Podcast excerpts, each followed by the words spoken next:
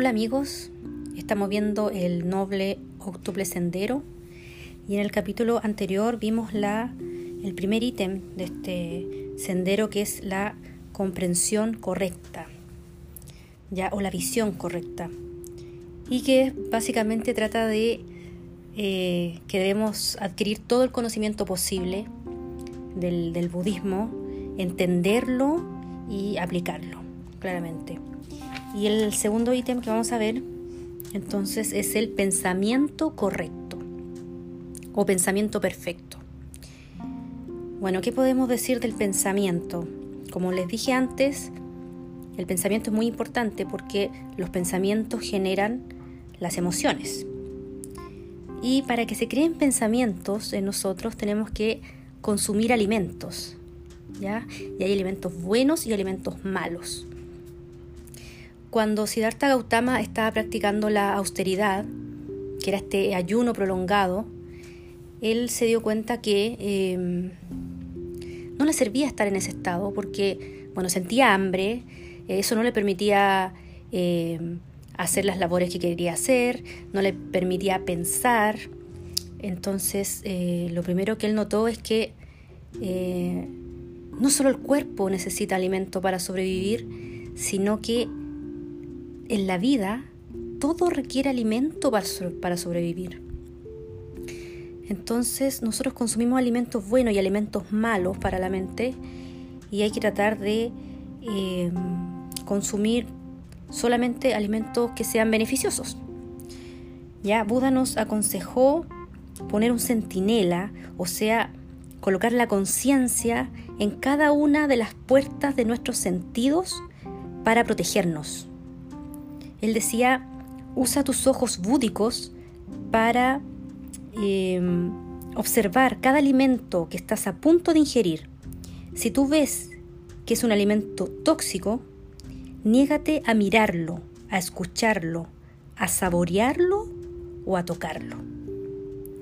Ya, esa es como la idea.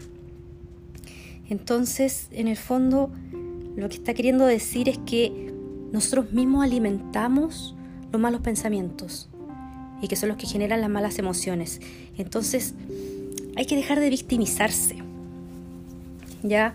¿Cuántas veces nosotros hemos tenido un, amor que nos hace mal y, seguimos eh, aferrados o apegados a, ese amor? ¿Ya? Hay que tratar de eh, librarse de esos alimentos tóxicos. Sé que no es fácil, pero por ejemplo, si uno quiere dejar de, de estar con una persona que uno sabe que le hace mal, em, tiene que ir eliminando de a pocos esos alimentos. Ya, por ejemplo, si tú terminaste con esa persona, decidiste que ya era el momento para no seguir con eso adelante, no te vas a poner a ver las fotografías de esa persona. ¿Ya? No vas a, a tratar de meterse en su Facebook, en su Instagram, porque eso sigue siendo alimento para tus pensamientos. ¿Ya? Si tú quieres que deje de existir eso, o sea, si todo requiere alimento para sobrevivir, si tú, quitas los alimentos, esos pensamientos mueren. Entonces tú tienes que dejar de alimentar tu mente. Si tú ya tomaste la decisión de terminar con una relación tóxica, entonces tú tienes que dejar de pensar en eso y dejar de alimentarte con información de esa persona o tratando de, em, de saber qué está haciendo. Obviamente dejar de llamarlo, dejar de escuchar su voz, dejar de, verlo, de, no sé, de leer correos antiguos eh, de él o, su WhatsApp antiguo. Todos esos alimentos hay que irlos eliminando porque es la única forma de, de que se eliminen esos pensamientos y que finalmente se elimine la emoción amor, ya que es lo que va a desencadenar. Hay que dejar de victimizarse eh, también con lo que uno hace. Por ejemplo, de repente yo escucho mucha gente que se queja de su trabajo, ya que claramente le desagrada la labor que realizan.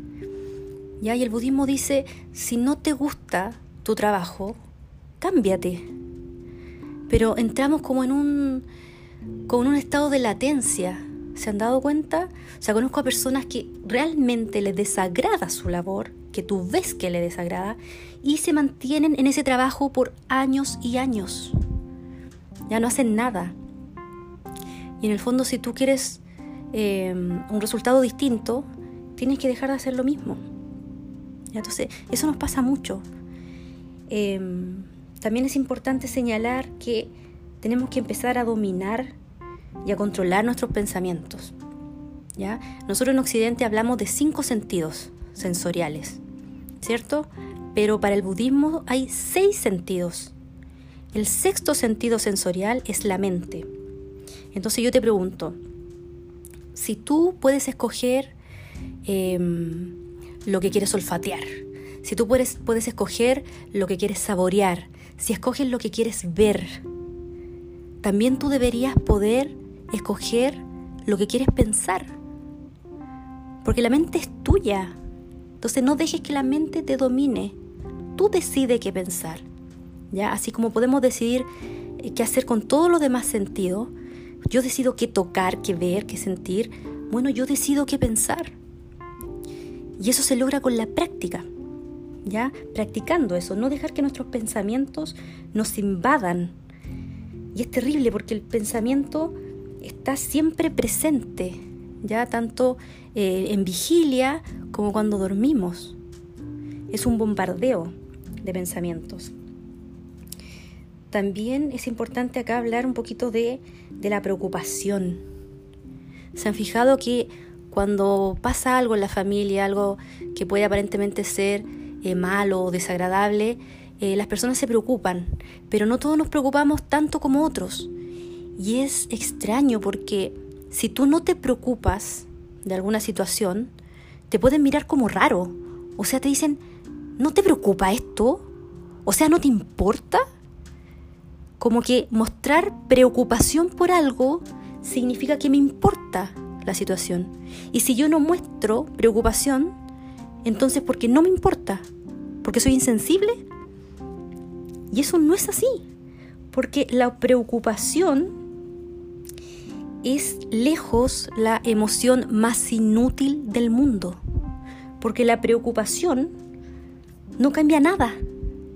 Si tú te preocupas más, la situación que estás viviendo no va a cambiar. Entonces, ¿de qué sirve? Hay un dicho que me gusta que dice, si tienes solución, ¿para qué te preocupas? Y si no tienes solución, ¿para qué te preocupas? Esa es como la, lógica, ¿ya? de darse cuenta que hay, muchas emociones que son súper inútiles y que en el fondo uno tiene que tratar de lograr em, la pasividad, la paciencia, la virtud más importante que podemos practicar incluso cuando estamos en situaciones de estrés.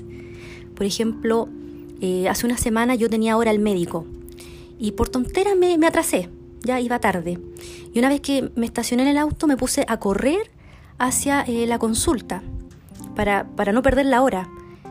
Pero en verdad, aunque mis piernas estaban corriendo y estaban agitadas, yo no iba corriendo con la mente.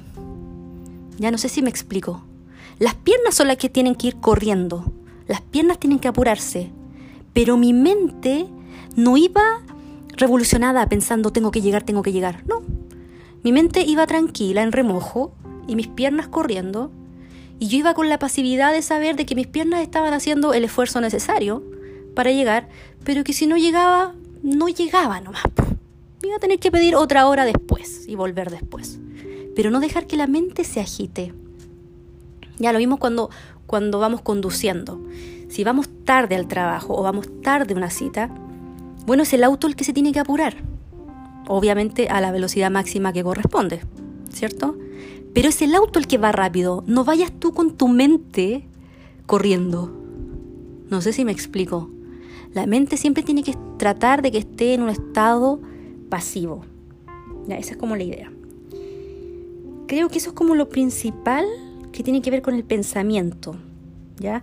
Lograr de que eh, podamos controlarlo.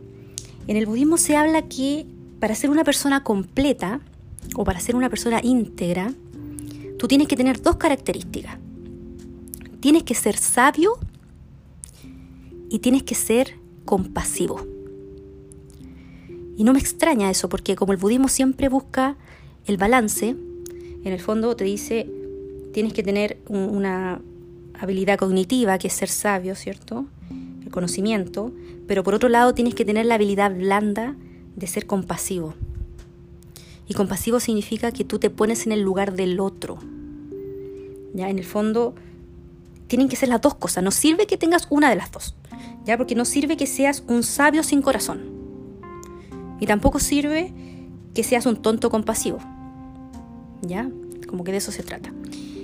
Bueno, y si te fijas, ya vimos la comprensión correcta y el pensamiento correcto. Y precisamente estos dos comportamientos son los que abarcan la sabiduría. Y estamos recién empezando. Bueno, en el siguiente capítulo vamos a hablar de la palabra correcta. Nos vemos un ratito más.